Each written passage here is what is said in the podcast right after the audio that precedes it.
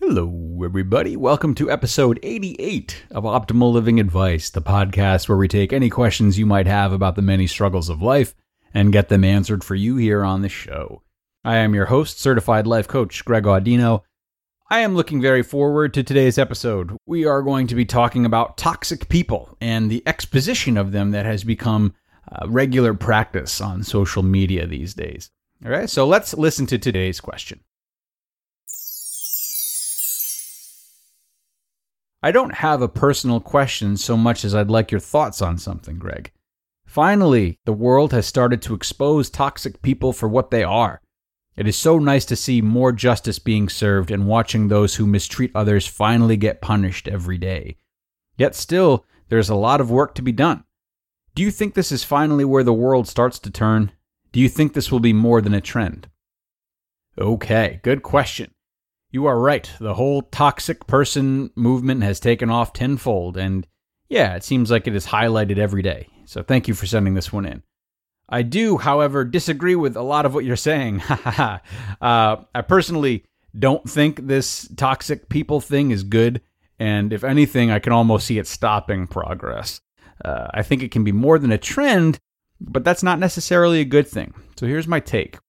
The term toxic has been thrown around more and more lately, obviously, and it has a new look. You know, in 2020, it usually pertains not to chemical waste, but to people or environments, so groups of people that we deem as being bad for our personal growth.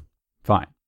In using the term toxic like this, uh, we tend to put ourselves up on our high horses, whilst these other things are placed below us.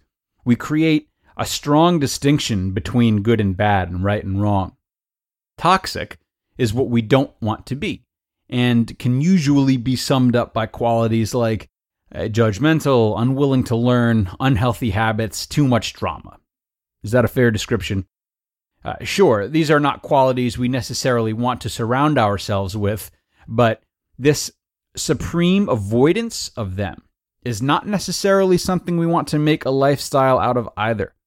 On the one hand, Avoiding that which we deem as toxic weakens our response to it. The less we expose ourselves to these types of undesirables, the stronger of a presence they have and the bigger a toll they take on us when they do muscle their way in. We become fearful of that which is toxic because the less time we spend with it, the less we understand it.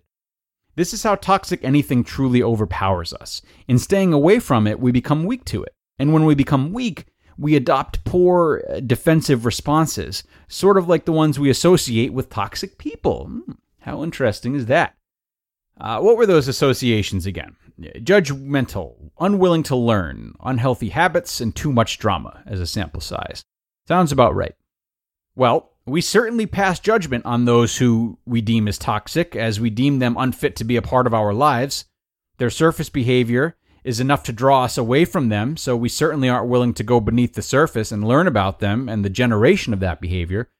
We avoid them, which certainly seems like an unhealthy habit to me, given what we just discussed about fragility and friction that comes with avoidance. And as for the drama, could this labeling not be any less polarizing than having a protagonist and an antagonist? It's too easy. And where does it all stem from? Well, it stems from threat we create these toxic responses to toxic people because we feel they threaten us and our uh, purities. Toxic people are not safe for our development, so we unknowingly treat them the way we see them as treating the rest of the world, a treatment that we can't bother to be around. So it comes full circle. The biggest problem with toxic people is the fact that we label them as such. Yet, even though we might take part in many of the same actions, we wouldn't dare call ourselves toxic people. My bet is that the people you find are toxic also wouldn't define themselves that way. So it's our word against theirs, and something's got to give. To break the mold, then, uh, to act in a way that is truly non toxic and confidently differentiate yourself from the people you feel are toxic, your actions must be the antitheses of theirs. You must seek to gain understanding and create compassion for them. You must find it in yourself to treat them right. It doesn't mean you have to force a friendship, but it does mean you can't pretend to know their struggle and their triggers. I mean, how can you? Do you even know your own struggle and triggers? The triggers that are giving you a bad impression of these people in the first place? That's really where this recovery starts. Being mindful of why you treat them the way you do will at least give you a glimmer of why they might treat others the way they do. No, you won't understand their history exactly, though you can always ask. But in getting to the bottom of your own detailed history, you start to understand that everyone has a detailed history, which causes the manifestation of all the things we do, including the toxic behavior in question.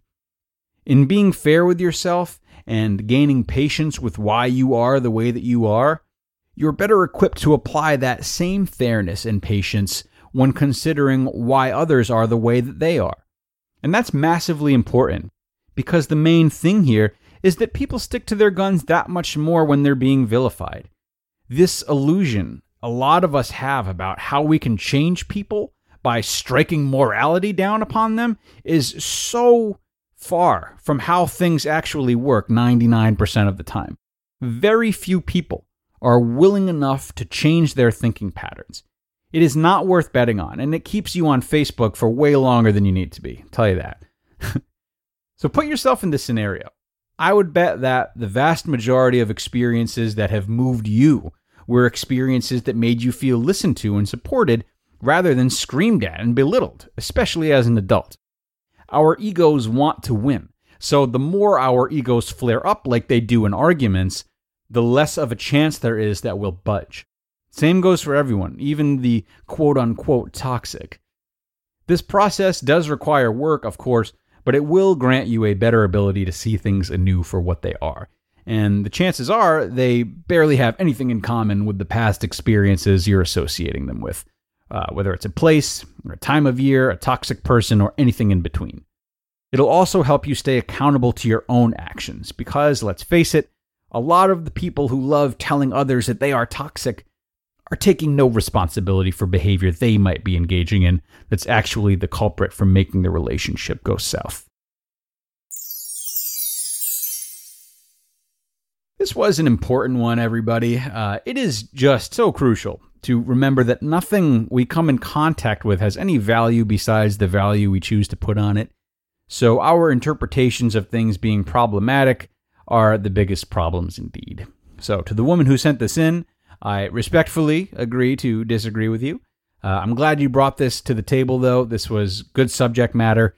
And whether or not you have come to agree with what I've said here, uh, I hope you enjoyed the episode and at least took something from it. You know the drill, everyone. Uh, you can email us your questions at advice at oldpodcast.com, advice at oldpodcast.com.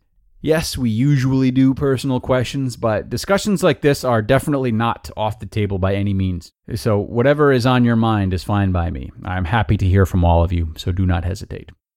That does it for this one, everyone. Have a great day, and I look forward to talking to you again next time.